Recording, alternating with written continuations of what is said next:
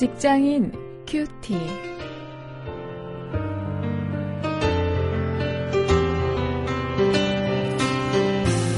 여러분 안녕하십니까? 1월 5일 오늘 창세기 3장 11절부터 24절 말씀을 가지고 오늘은 타락과 일 이런 주제로 말씀을 묵상하겠습니다. 일터의 고통과 은혜 이런 제목입니다.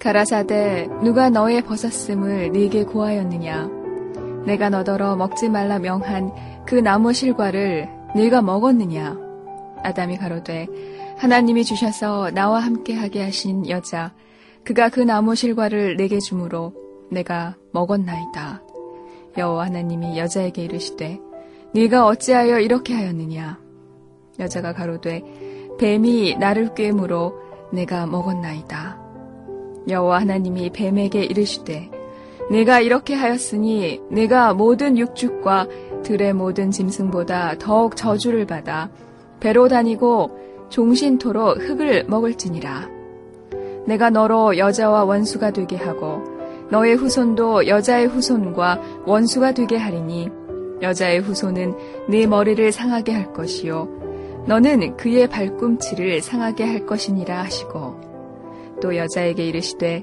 내가 네게 잉태하는 고통을 크게 더하리니 네가 수고하고 자식을 낳을 것이며 너는 남편을 사모하고 남편은 너를 다스릴 것이니라 하시고 아담에게 이르시되 네가 내 아내의 말을 듣고 내가 너더러 먹지 말라 한 나무 실과를 먹었은즉 땅은 너로 인하여 저주를 받고 너는 종신토록 수고하여야 그 소산을 먹으리라.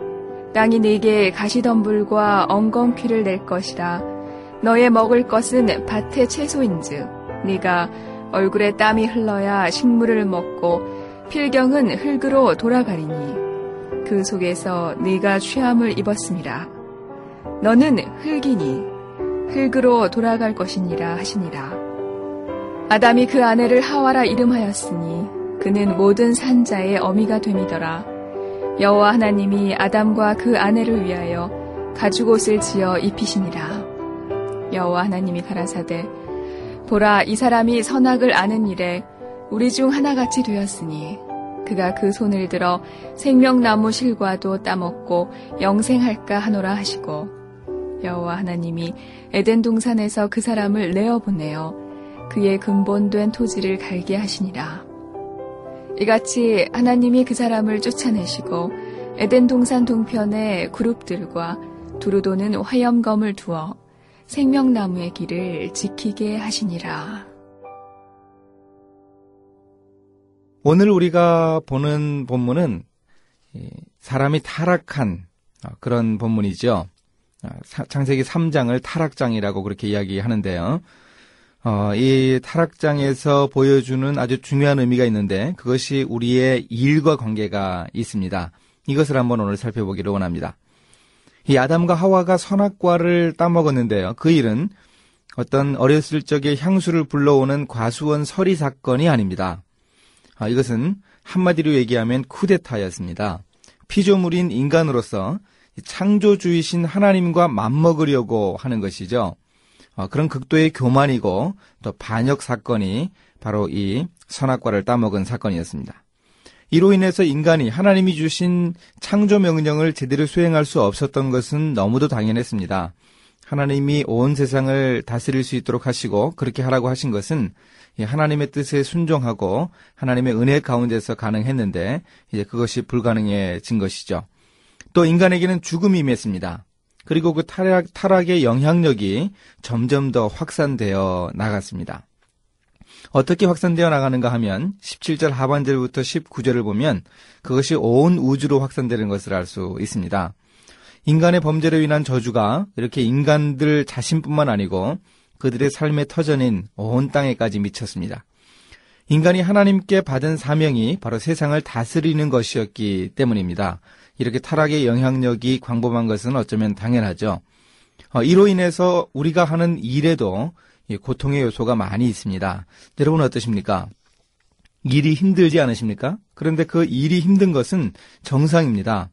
일이 힘들게 되어 있습니다. 바로 아담이 하나님께 범죄해서 온 우주에 임한 저주 때문입니다. 이렇게 일이 고통스럽습니다. 그런데 그 중에 은혜가 있는 것을 또 우리가 기억을 해야 합니다. 23절인데요. 인간에게 토지를 갈아야 하는 땅을 갈아야 음식을 먹을 수 있는 그런 고통스러운 일이 주어졌습니다. 하지만 경작을 하는 것이 고통 그 자체는 아닙니다. 에덴 동산에서 추방되어서 하나님의 은혜가 제한되었다는 점이 바로 일이 고통스러운 가장 근본적인 원인이죠. 그런데 하나님이 이 아담과 하와에게 가죽옷을 입혀 주셨습니다. 이게 아주 중요한 의미가 있습니다. 이것은 바로 그 고통 가운데 주어진 은혜입니다. 이런 하나님의 은혜 때문에 고통스러운 직업 현장이지만 오늘도 우리가 은혜로 일할 수 있다는 사실을 우리가 꼭 기억하고 있어야 하겠습니다. 오늘도 이 사실을 기억하면서 일할 수 있기를 바랍니다. 이제 말씀을 가지고 실천거리를 찾아보도록 하겠습니다.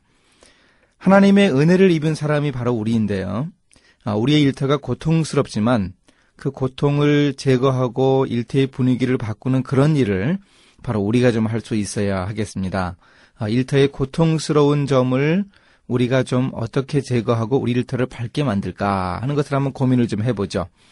아, 우리의 이 큰 할아버지인 그 아담이 잘못한 것 그것을 우리가 책임진다는 그런 어, 느낌으로 한번 이해를 좀 할 수 있으면 좋겠습니다.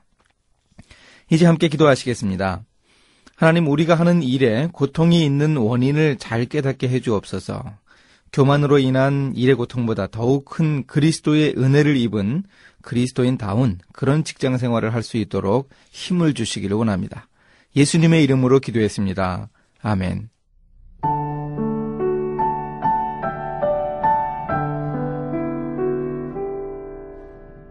인간만큼 교만한 피조물도 없죠. 사기범, 절도범, 살인범, 간통범, 정치범이 같은 감방에 수감되었다고 합니다. 그들은 언제나 다투면서 잘난 체 했죠. 사기범은 자신을 처세 예술가라고 생각했지만 다른 죄수들은 그를 사회의 쓰레기로 여겼습니다. 절도범은 자신을 장발장인 것처럼 미화시켰지만 다른 죄수들은 그를 쥐새끼 같은 존재라고 생각했어요. 살인범은 자신을 죄와 벌의 주인공인 라스콜리니코프로 착각했습니다. 그리고 간통범은 자신을 젊은 베르테르의 슬픔의 주인공인 것처럼 미화시켰고요. 또 정치범은 자신을 체 개발화 같은 혁명투사라고 자화자찬했습니다. 자, 인간의 교만은 이렇게도 원초적입니다. 일이 고통스러운 것은 인간의 교만으로 말미암은 타락 때문이었다는 점이 실감나지 않습니까?